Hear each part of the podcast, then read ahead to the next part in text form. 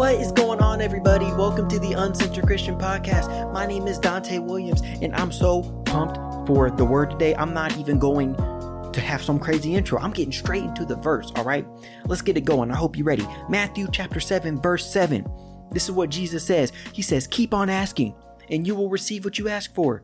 Keep on seeking and you will find. Keep on knocking and the door will be open to you. For everyone who asks receives, everyone who seeks finds, and to everyone who knocks the door will be opened. That's a word right there, man. That's a word. Look, God wants to bless you. This is what Jesus is trying to explain. He's like, yo, God loves you. He wants to give you everything you ask for. He wants to help you find everything you seek. God wants to bless you. I love this verse. Who doesn't? Asking you'll receive? Oh, bet, Jesus. I'm gonna start praying for everything. You gotta tell me twice. Like, like this is the type of verse that I make a background on my phone. You know what I'm saying? The verse that make you feel good. You just plaster it on your background, post it on Facebook. That's this verse right here. Look, I'm gonna be honest with you, okay? Because it's the Uncensored Christian Podcast. I'm gonna be honest. Um, if it was up to me, Matthew chapter 7, verse 7, that'd be my Lord's Prayer. Like, Jesus, I know you picked the Lord's Prayer for a reason. Our Father that art in heaven, hallowed be thy name, thy kingdom come. Like, I get it. That's great, Jesus. But if I, if that was me, oh, the prayer I'd be praying to the Lord, ask and keep on asking. Oh, I'm gonna ask for everything. You ain't even gotta tell me twice. Like, I love this verse.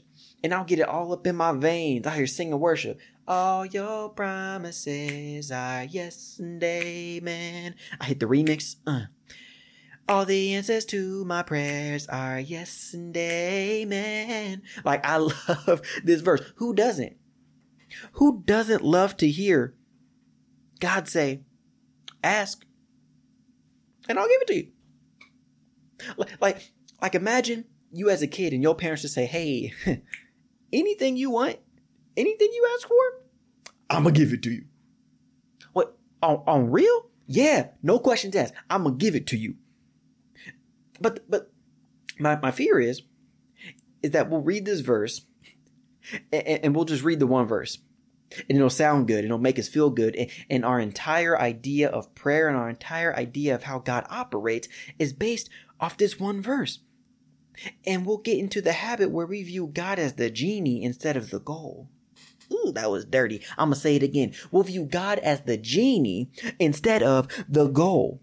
And we'll get so enthralled in the idea that God's going to give us everything we ask for that we start asking and, asking and asking and, and, expect God to give us presents instead of being in His presence. Mm. And my fear is, is that if we look at this verse for its surface value and we don't dig deeper into what Jesus is saying and meaning is that we'll ask and we'll ask and we won't receive and we'll keep on asking and we won't receive and we'll get upset because we think that Jesus just lied to us because we're asking and we're not getting what we ask for and we're seeking and we can't find and we're knocking on doors and none of them are being opened my fear is, is that we'll get angry with God for something that he never really promised us. See, what happens is, is if we view God as the genie, he's supposed to give us whatever we want. It's almost like we view him. Here's a good example. Y'all ever seen them claw machines at the arcade? I saw them all the time at the bowling alley arcade. The claw machine, y'all know what I'm talking about, where where you pop a quarter in and it's got all these like plush toys and all these prizes, and it's got the big old claw up top, and, and, and you start controlling it and it goes, and you find what you want, and you press the button, it goes, and it grabs it, and you're like, oh yeah, let's go, and then it brings it up, and all it's gotta do is just drop it in the drop box, boop, there's your prize, and you're like, yes, let's go. That's how we can view God if we're not careful. And, and what happens is well, you got like this claw machine where you think you can just pop a quarter in and get a prize. But if you ever played this claw machine, you'll know that you win or that you lose more than you win. You'll know that, that, that the claw will get the prize, and you thinking, oh, heck yeah, here we go. And he'll bring it up, and on the way to the drop box, it's just, just swinging. and your toy slipping out of his grasp. But then right before it gets to the drop box, it drop it and now a quarter just went down the drain. what God wants us to understand is that God wants relationship. God doesn't want us to just view him as, as the claw game where we can just go to him whenever we want something and he'll give it to us. God wants relationship. He doesn't want you to just come to him when you need a little bit more money. He doesn't just want to be your quick fix like the guy that you'll run to because he makes you feel good physically, but emotionally you stay scarred. Ooh, come on. He may not give you what you ask for every time. Because if he gives you what you ask for every time, you won't know what to do when he doesn't give you what you want. Mm. Sometimes God wants to see how many quarters will you put into this game? How much faith will you put into me? Because I'm about to give you a gift that's worth more than just a quarter. Mm. But the gift I'm about to give you, I'm giving it to you for free. Because what you didn't know is my son went and played this game before you and he figured out how to beat it. And he went on and he won the prize and he's wanting to give that prize to you. And that prize is called salvation. Ooh. Mm. Come on, somebody. God is not a claw machine. He ain't the claw game. But he does want to bless you. But you asking yourself, if God says that all I have to do is ask and I'll receive, why is he not answering my prayers? Why am I not receiving what I'm asking for, Dante? It makes no sense. What we have to do when you read the Bible is you can't just pick one verse that feels good. You can't just look at one verse and assume that the context that you read it in is the context that it was meant to be in. Here's a tip. Here's something that you can learn. When you read the Bible um, and you see a verse, read the verse before and the verse after. Sometimes you have to read the entire chapter before and chapter after to understand what that verse is truly meaning. Because if we continue on and we read to verse 9 right after verse 7, this is what Jesus says. He says, You parents, if your children ask for a loaf of bread, do you give them a stone instead?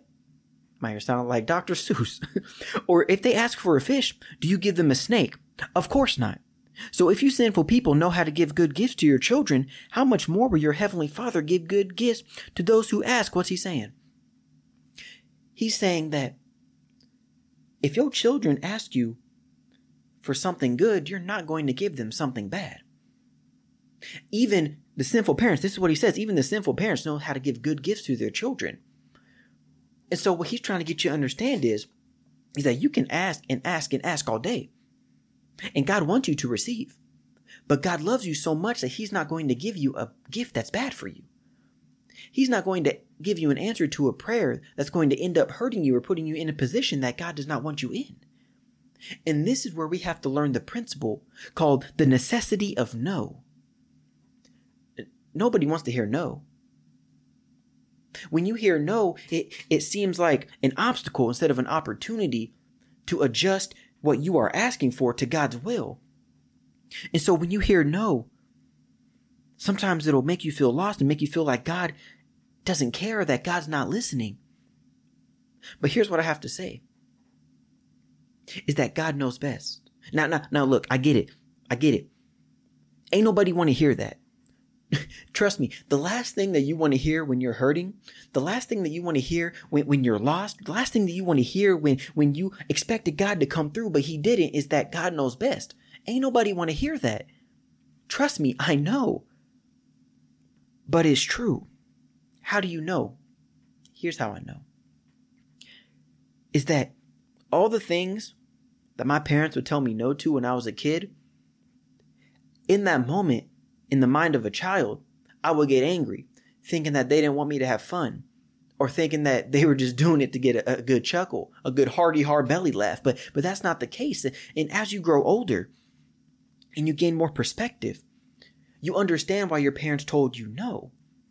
I understand why my parents wouldn't let me hang out with certain kids, not because they didn't want me to have fun, but because they knew that the way that those kids were raised and the parents in that household were not upstanding parents that, that would give me a good example. There's things that you understand as an adult that you just could not understand as a child. And, and to to give a further example of this, I decided to do a Facebook survey. And what I did was that I went on Facebook and I said, parents, comment all the crazy things your kids want that you have to tell them no to. And so they did. And a lot of them did. But I'm just going to share with you a few of the funny ones. One of them, their daughter said that she wanted a baby sister. And then the same daughter said that she wanted her own phone and her own phone number. Seven years old. Wants her own phone and phone number. Uh, no. Oh, here's another one. This one, this one funny.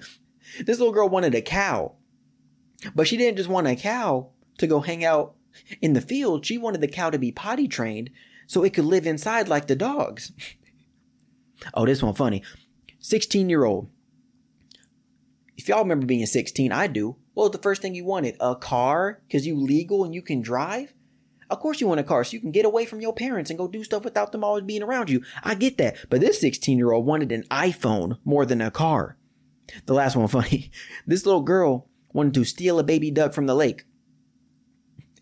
Now, if you listen to this, you're thinking these things crazy. And of course they are. But but in a, in a children's mind, they don't understand the repercussions for the things that they're asking for. Like, like they don't understand how crazy it is to steal a baby duck from a lake. They don't know that when you steal that baby duck, now you're doing something illegal, but now you gotta take care of the little baby duck. You gotta feed it food and, and pick up the little baby duck poop.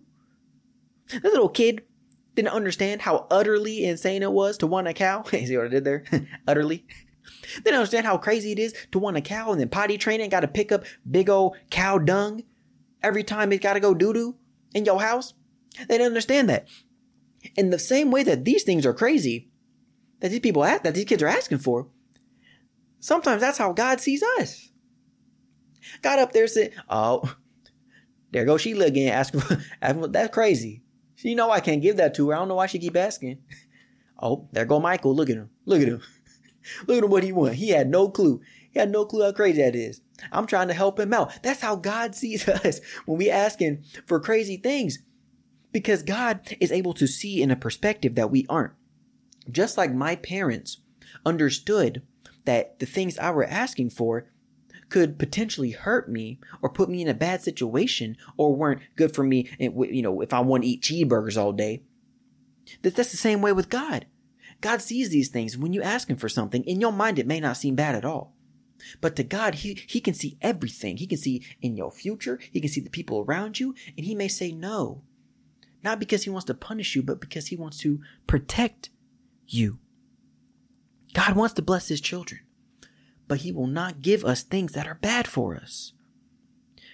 And we can't see this no as an opposition. We got to see it as an opportunity. But here's the cool thing about no the no is a way for us to discern His will. When my parents told me no, and they told me no enough times, I then knew, okay, I'm not going to ask for this because they're just going to tell me no. This is the same way when we ask God for things. How do I know this? This happened to Jesus when he was in the garden.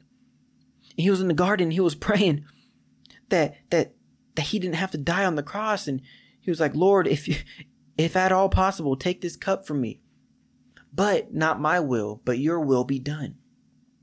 So when God did not answer and give Jesus what he wanted, Jesus then understood that it's because it's God's will for him to die on the cross for us. But we got to keep on. If we get a no, we got to keep on. That's what the verse says. It says, keep on asking, keep on seeking, keep on knocking. Romans 12, verse 11 says this Never be lazy, but work hard and serve the Lord enthusiastically. Rejoice in our confident hope, be patient in trouble, and keep on praying. some of us give up too easy.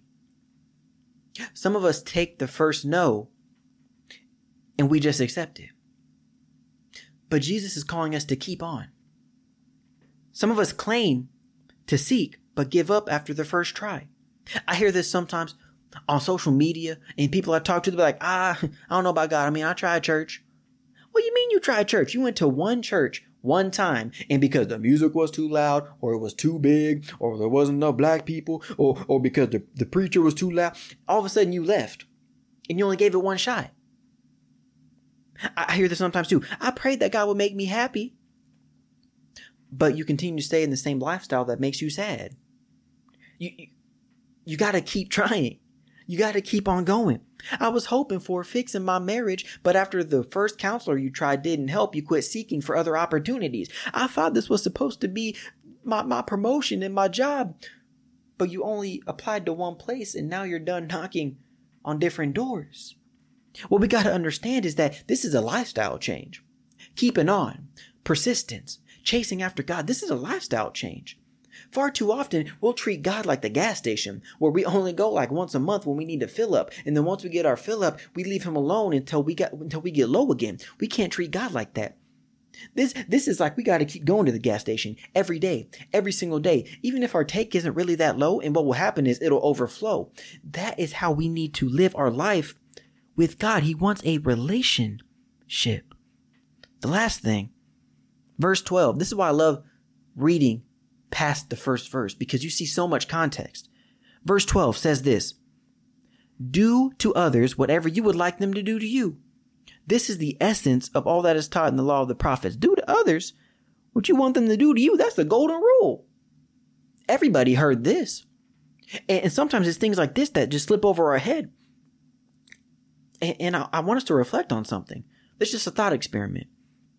How would you feel if God treated you like you treated God? Mm, that's hitting deep for somebody. That hit deep for me. How would you feel if God treated you like you treated God? All the times that you didn't have enough time for God. All the times where you only you only talk to him once a week when you need something. Imagine if God treated you like that. Because the second that you need God, he's ready to come for you. The second that you need help, he's there. The second that you screw up and, and you need forgiveness, God's already there to forgive you. But what if he treated you like you treated him? It's just a thought. I mean, it's just a thought experiment. I'm pretty sure it maybe could open up something in your life. I've had to think of it that way. Because we serve a God that wants to bless us. And God's not going to hold a grudge against us. I'm not saying that that we could ever match the way that God treats us. It's impossible. He's perfect. He loves us too much. More than we'll ever love him. But God wants to bless you. And I wonder how much different our life would be if we pursued God even just a fraction of how he pursued us. If we gave our time to God in just a fraction that, that he gives to us, how much different would our prayer life be? Would you be able to discern his will better if you were in his word? God wants to bless us. And just like any good father, God wants to give you all that you ask for but he will only give you good things. Yo, I thank y'all so much for listening to this podcast. I appreciate it. I hope this uplifts you, brings you peace, helps you see God in a different light. And if you want to listen to any of the other episodes, they all online on either YouTube or on different podcast websites, all in the link in the description down below. I hope y'all have a great and blessed day. Peace out.